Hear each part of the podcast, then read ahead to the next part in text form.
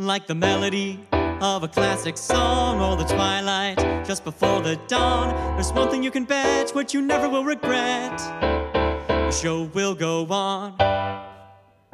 Welcome to the Show Will Go On podcast. I'm your host, Olive Aster, presenting Trifles by Susan Glaspell.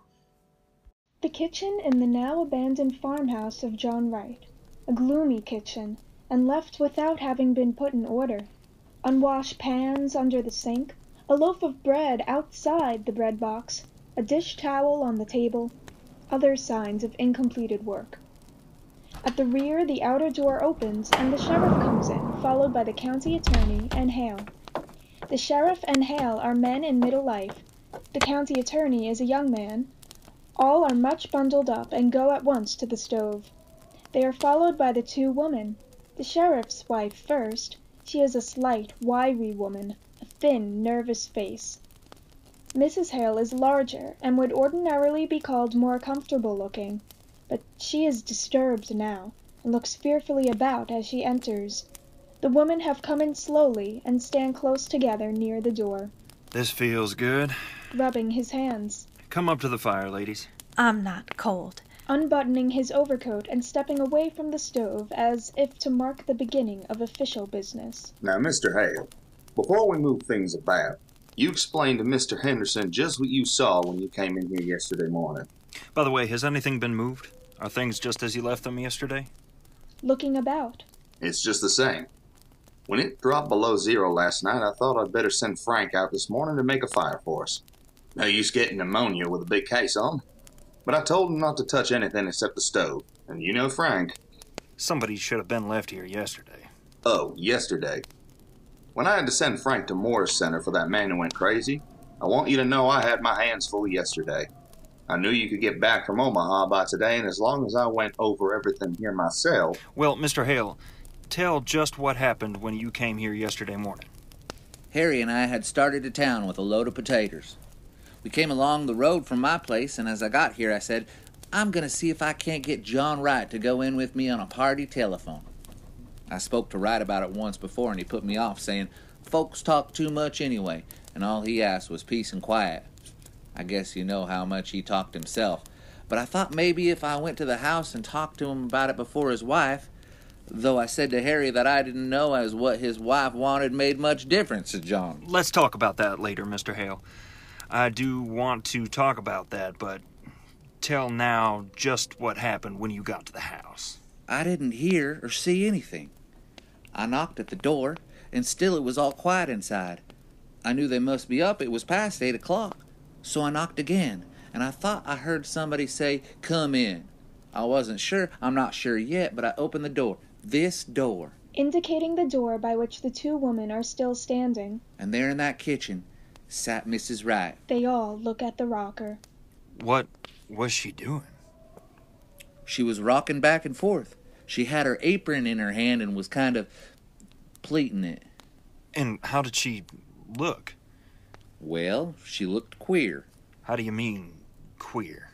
Well, as if she didn't know what she was gonna do next. All kind of done up. How does she seem to feel about your coming? Why, I don't think she minded. One way or other. She didn't pay much attention. I said, How do, Mrs. Wright? It's cold, ain't it? And she said, Is it? And went on kind of pleating at her apron. Well, I was surprised she didn't ask me to come up to the stove or to sit down, but just sat there, not even looking at me. So I said, I want to see John. And she laughed. I guess you would call it a laugh. I thought of Harry and the team outside, so I said a little sharp, Can I see John?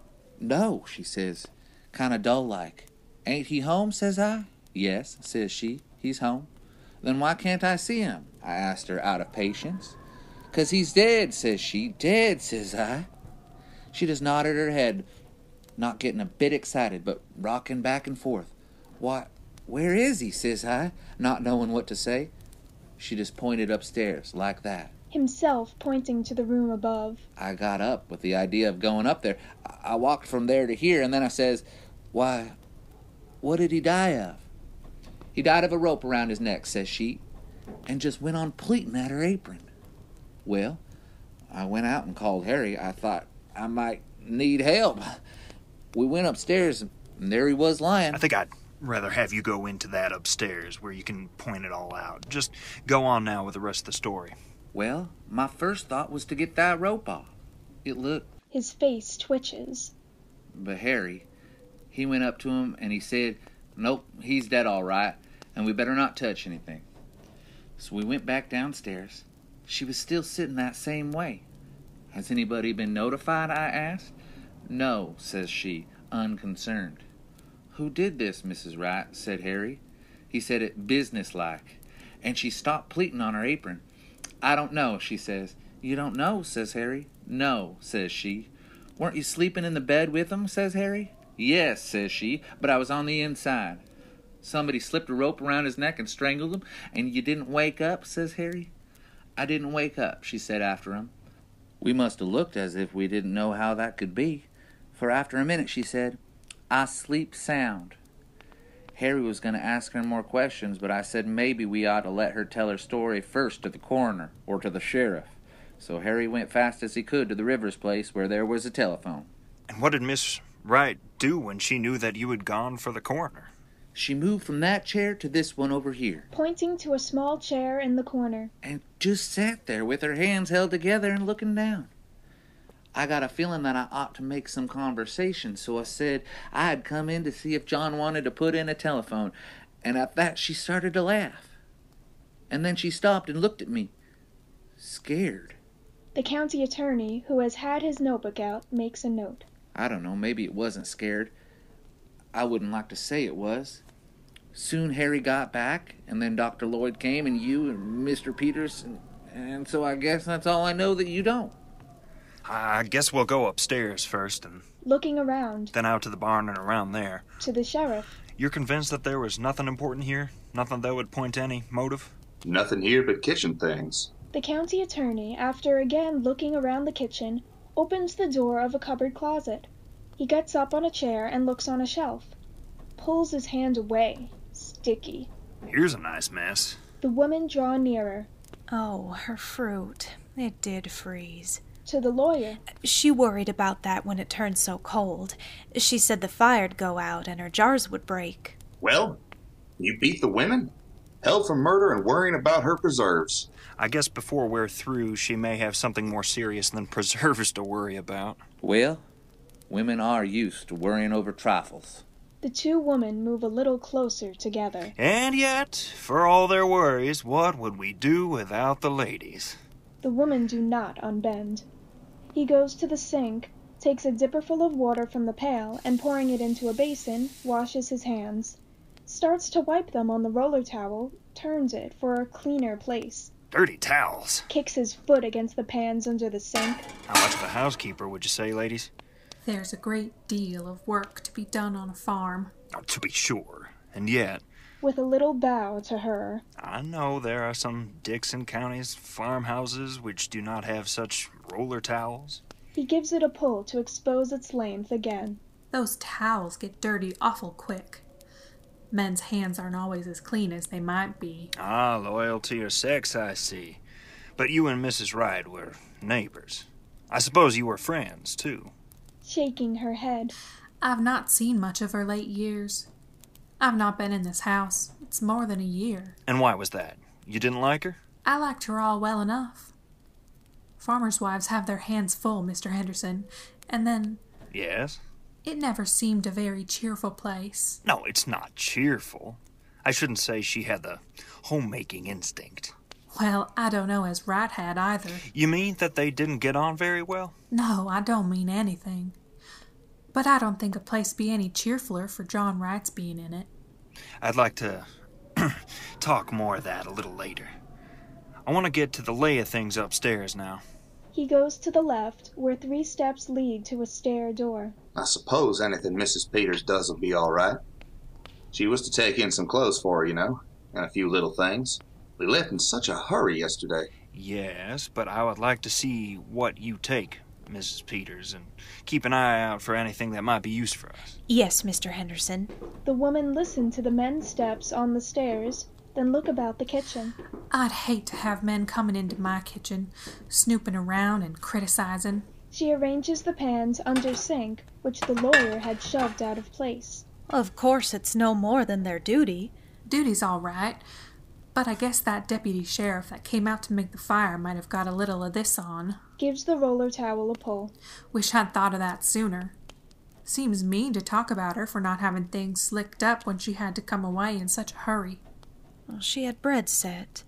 Eyes fixed on a loaf of bread beside the bread box, which is on a low shelf at the other side of the room. Moves slowly towards it. She was going to put this in there. Picks up loaf, then abruptly drops it. It's a shame about her fruit.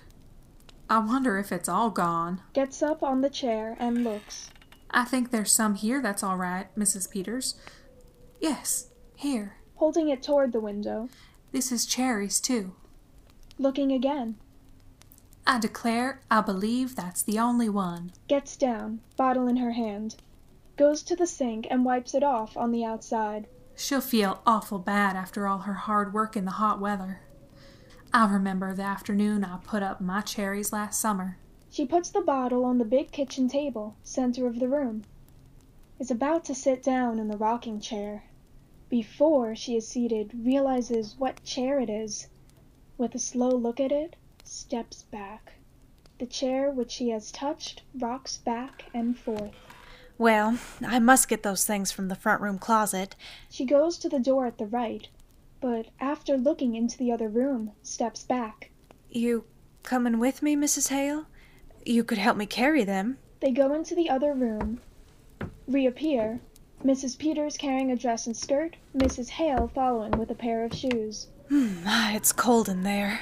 She puts the clothes on the big table and hurries to the stove, Hmm, right was close. Examining the skirt. I think maybe that's why she kept so much to herself. She didn't even belong to the Ladies' Aid. I suppose she felt she couldn't do her part. And then you don't enjoy things when you feel shabby. She used to wear pretty clothes and be lively when she was Minnie Foster, one of the town girls singing in the choir. But that, oh, that was thirty years ago. This all you was to take in? She said she wanted an apron. Funny thing to want, for there isn't much to get you dirty in jail, goodness knows.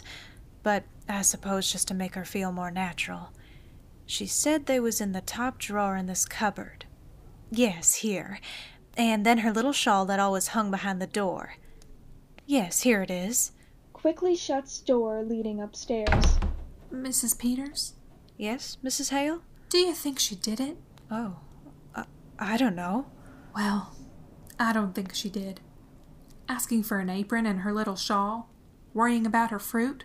Starts to speak, glances up, where footsteps are heard in the room above. Mr. Peters says it looks bad for her. Mr. Henderson is awful sarcastic in a speech, and he'll make fun of her, saying she didn't wake up. Well, I guess John Wright didn't wake when they was slipping that rope under his neck. No, it's strange. It must have been done awful crafty and still. They say it was such a funny way to kill a man, rigging it all up like that. That's just what Mr. Hale said. There was a gun in the house. He says that's what he can't understand. Mr. Henderson said coming out that what was needed for the case was a motive, something to show anger or sudden feeling. Well, I don't see any signs of anger around here. She puts her hands on the dish towel which lies on the table, stands looking down at table, one half of which is clean, the other half messy. It's wiped to there. Makes a move as if to finish work, then turns and looks at the loaf of bread outside the bread box. Drops towel. Wonder how they're finding things upstairs. I hope she had it a little more red up up there. You know, it seems kind of sneaking. Locking her up in town and then coming out here and trying to get her house to turn against her? But Mrs. Hale, the law is the law. I suppose 'tis. Unbuttoning her coat. Better loosen up your things, Mrs. Peters. You won't feel them when you go out. Mrs. Peters takes off her fur tippet, goes to hang it on hook at back of room, stands looking at the under part of the small corner table. Oh, she was piecing a quilt. She brings the large sewing basket and they look at the bright pieces. It's a log cabin pattern. Pretty, isn't it? I wonder if she was going to quilt it or just knot it. Footsteps have been heard coming down the stairs. The sheriff enters, followed by Hale and the county attorney. They wonder if she was going to quilt it or just knot it. The women look abashed, Frank's fire didn't do much up there, did it? rubbing his hands over the stove. Well, let's go out to the barn and get that cleared up. The men go outside. I don't know as there's anything so strange, our taking up our time with little things while we're waiting for them to get the evidence. She sits down at the big table, smoothing out a block with decision. I don't see it as anything to laugh about. Well, of course they've got awful important things on their minds. Pulls up a chair and joins Mrs. Hale at the table, Mrs. Peters, look at this one. examining another block. Here, this is the one she was working on, and look at the sewing. All the rest of it has been so nice and even. And look at this. It's all over the place. Why, it looks as if she didn't know what she was about. After she has said this, they look at each other, then start to glance back at the door. After an instant, Mrs. Hale has pulled at a knot and ripped the sewing. Oh, what are you doing, Mrs. Hale? Just pulling a stitch or two that's not sewed very good. threading a needle. Bad sewing always makes me fidgety. I don't think we ought to touch things. I'll just finish up this end. Suddenly stopping and leaning forward. Mrs. Peters, Yes, Mrs. Hale? what do you suppose she was so nervous about? Oh, I don't know. I don't know as she was nervous. I sometimes sew awful queer when I'm just tired. Mrs. Hale starts to say something, looks at Mrs. Peters, then goes on sewing. Well, I must get these things wrapped up. They may be through sooner than we think. Putting apron and other things together. I wonder where I can find a piece of paper and string. Mm, In that cupboard, maybe? Looking in cupboard. Why, here's a bird cage. Holds it up. Did she have a bird, Mrs. Hale? Why, I don't know whether she did or not. I've not been here for so long. There was a man around last year selling canaries cheap, but I don't know if she took one. Maybe she did. She used to sing real pretty herself. Seems funny to think of a bird here, but she must have had one, or why would she have a cage? I wonder what happened to it. I suppose maybe the cat got it. No, she didn't have a cat. She's got that feeling some people have about cats, being afraid of them. My cat got in her room and she was real upset and asked me to take it out. My sister Bessie was like that. Queer, ain't it? Examining the cage. What? Look at this door. It's broke. One hinge is pulled apart. Looks as if someone must have been rough with it. Why, yes. She brings the cage forward and puts it on the table. I wish if they're going to find any evidence they'd be about it. I don't like this place. But I'm awful glad you came with me, Mrs. Hale. It would be lonesome for me sitting here alone. It would, wouldn't it? Dropping her sewing. But I'll tell you what I do wish, Mrs. Peters. I wish I had come over here sometimes when she was here. Looking around the room. I wish I had. But of course you were awful busy, Mrs. Hale. Your house and your children. I could have come. I stayed away because it weren't cheerful. And that's why I ought to have come. I, I've never liked this place. Maybe because it's down in a holler and you don't see the road. I don't know what it is, but it's a lonesome place and always was. I wish I had come over to see Minnie Foster sometimes. I can see now Shakes her head. Well, you mustn't reproach yourself, Mrs. Hale. Somehow we just don't see how it is with other folks until something comes up. Not having children makes less work, but it makes a quiet house, and Wright out to work all day, and no company when he did come in. Did you know John Wright, Mrs. Peters? Not to know him. I've seen him in town. They say he was a good man. Yes, good. He didn't drink, and he kept his word as well as most, I guess, and paid his debts. But he was a hard man, Mrs. Peters. Just to pass the time of day with him, Shivers.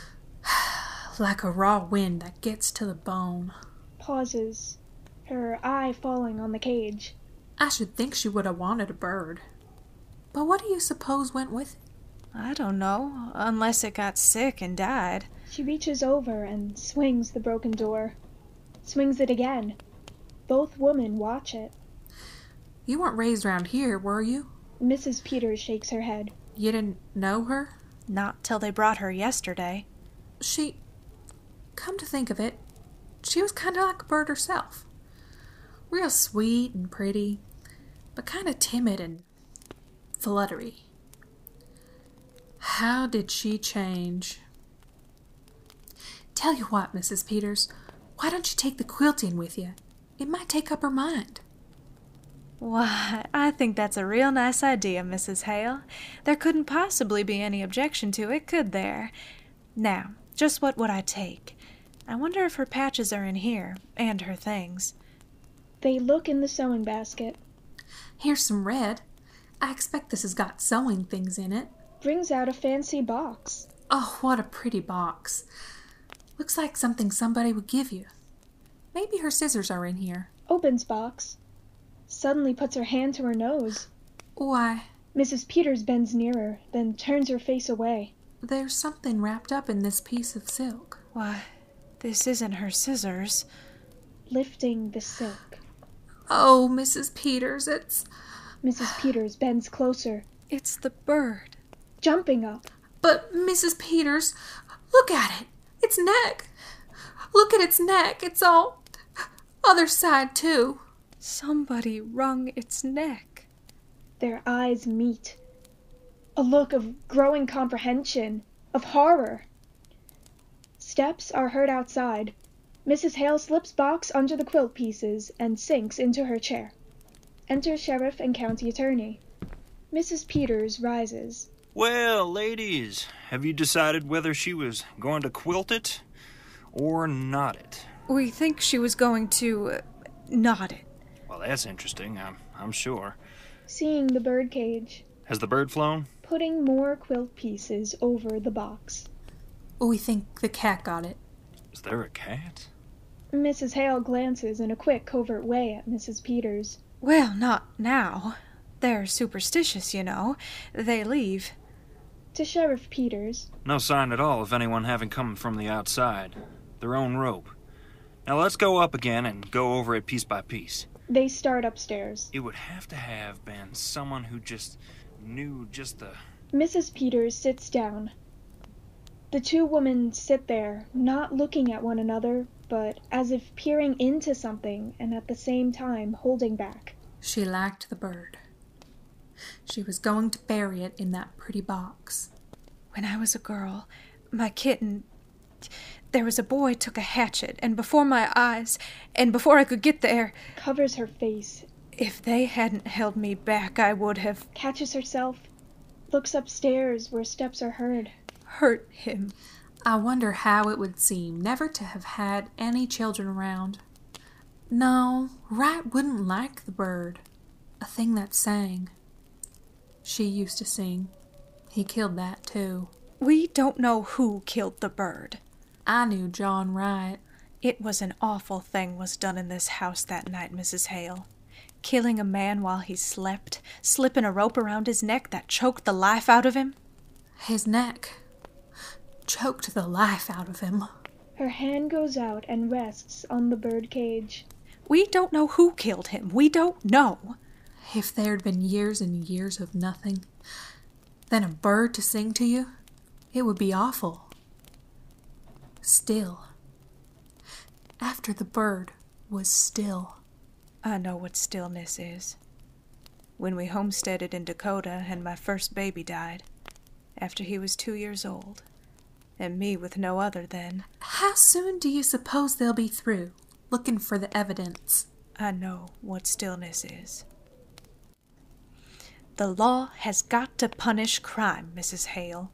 I wish you'd seen Minnie Foster when she wore a white dress with blue ribbons and stood up there in the choir and sang. A look around the room. Oh, I wish I'd come over here once in a while. That was a crime. That was a crime. Who's going to punish that? Looking upstairs. We mustn't take on. I might have known she needed help. I know how things can be for women. I tell you, it's queer, Mrs. Peters. We live close together and we live far apart. We all go through the same things. It's all just a different kind of the same thing.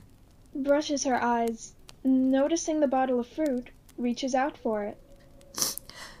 If I was you, I wouldn't tell her her fruit was gone. Tell her it ain't. Tell her it's all right. Take this in to prove it to her. She. She may never know whether it was broke or not. Takes the bottle, looks about for something to wrap it in, takes petticoat from the clothes brought from the other room, very nervously begins winding this around the bottle. My, it's a good thing the men couldn't hear us. Wouldn't they just laugh, getting all stirred up over a little thing like a dead canary? As if that could have anything to do with. With. Wouldn't they laugh? The men are heard coming downstairs.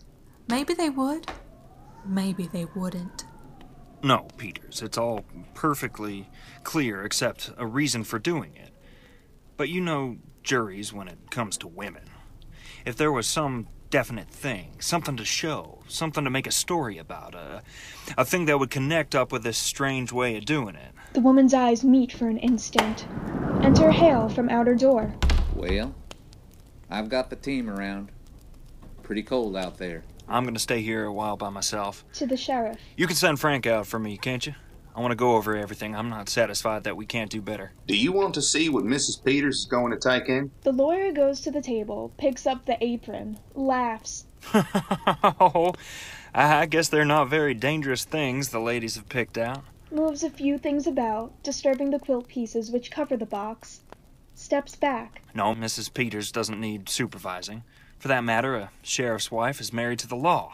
Ever think of it that way, Mrs. Peters? Not just that way. Married to the law. Moves toward the other room. I just want you to come in here for a minute. George, we ought to take a look at these windows. Ugh, windows. We'll be right out, Mr. Hale. Hale goes outside. The sheriff follows the county attorney into the other room. Then Mrs. Hale rises, hands tight together, looking intensely at Mrs. Peters, whose eyes make a slow turn, finally meeting Mrs. Hale's. A moment Mrs. Hale holds her, then her own eyes point the way to where the box is concealed. Suddenly Mrs. Peters throws back quilt pieces and tries to put the box in the bag she is wearing. It is too big. She opens the box, starts to take the bird out, cannot touch it, goes to pieces, stands there helpless. The sound of a knob turning in the other room. Mrs. Hale snatches the box and puts it in the pocket of her big coat. Enter county attorney and sheriff. Well, Henry, at least we found out that she was not going to quilt it. She was going to. What do you call it, ladies? Her hand against her pocket. We call it not it, Mr. Henderson. Curtain. Thank you for listening to the Show Will Go On podcast. I'm your host, Olive Aster. Please subscribe and check out our website, theshowwillgoon.com. Like the melody of a classic song or the twilight just before the dawn. There's one thing you can bet, what you never will regret. The show will go on. All the actors have so much practice. They've been sleeping with their costumes on. We hope you're rooting for them, cause it's too late to ignore them. The show will go on.